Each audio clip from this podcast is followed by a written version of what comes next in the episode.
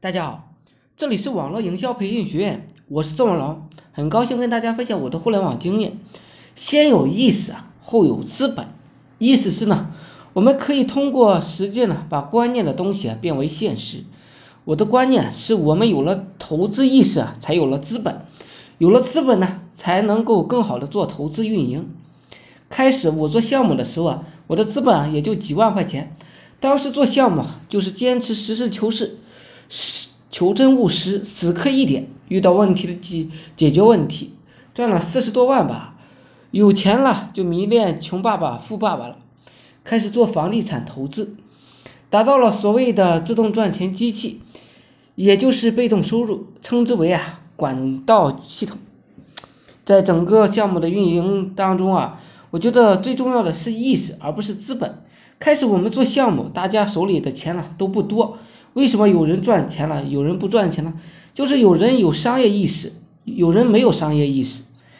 当时我做项目呢撑不下去的时候啊，我就去看看毛主席的持久论、持久战、实践论、矛盾论。他们做项目撑不下来了，就去酗酒，就去抱怨，而不是去习惯性的分析问题、解决问题。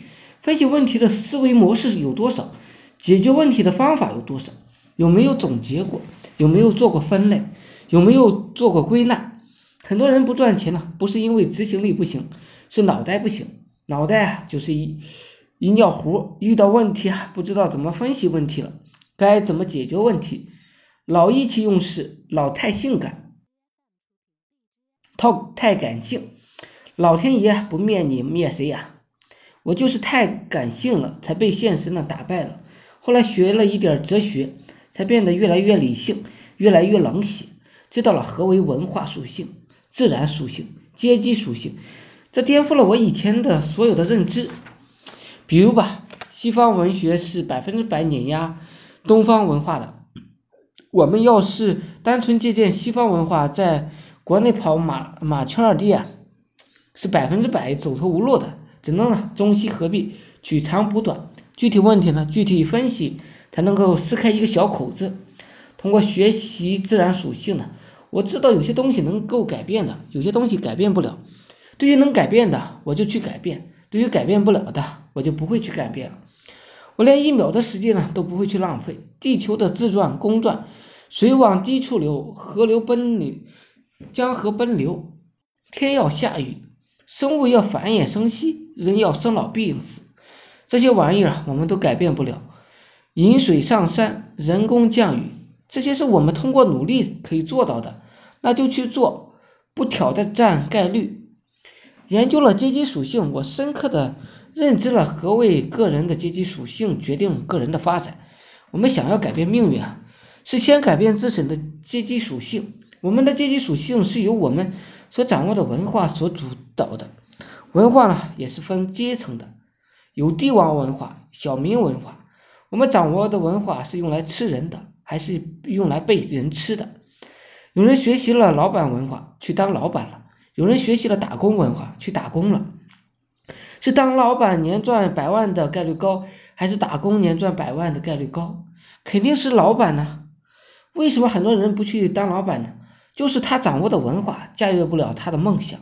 何为帝王文化？实事求是，敬畏规律，按规律办事，就是帝王文化。比如马列主义、毛泽东思想。何为小民思想？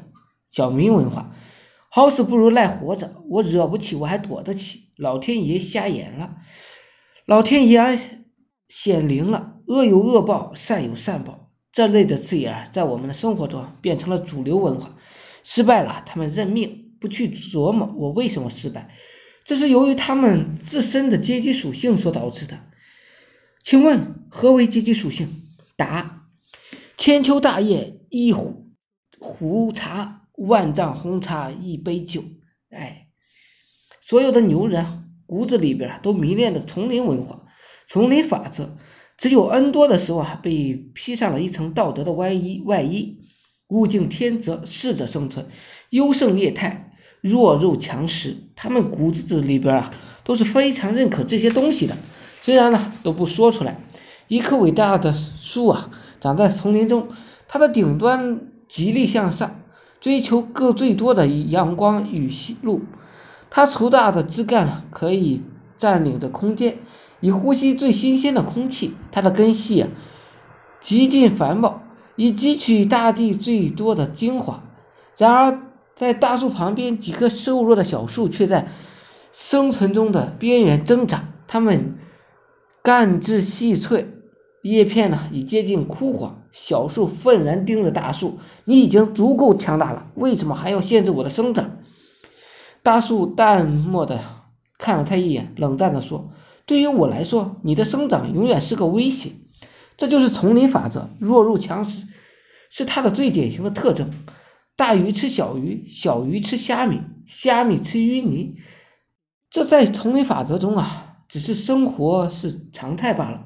好了，今天呢就分享到这里，希望我说的思想能让你摆脱生活的贫困。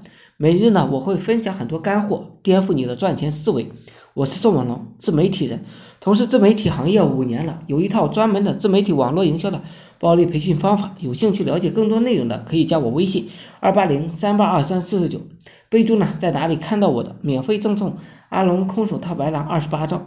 另外大家呢也可以加入我们 VIP 社群，在社群里可以享有群里更多更赚钱的网络营销项目和营销思维。谢谢大家，祝大家发财。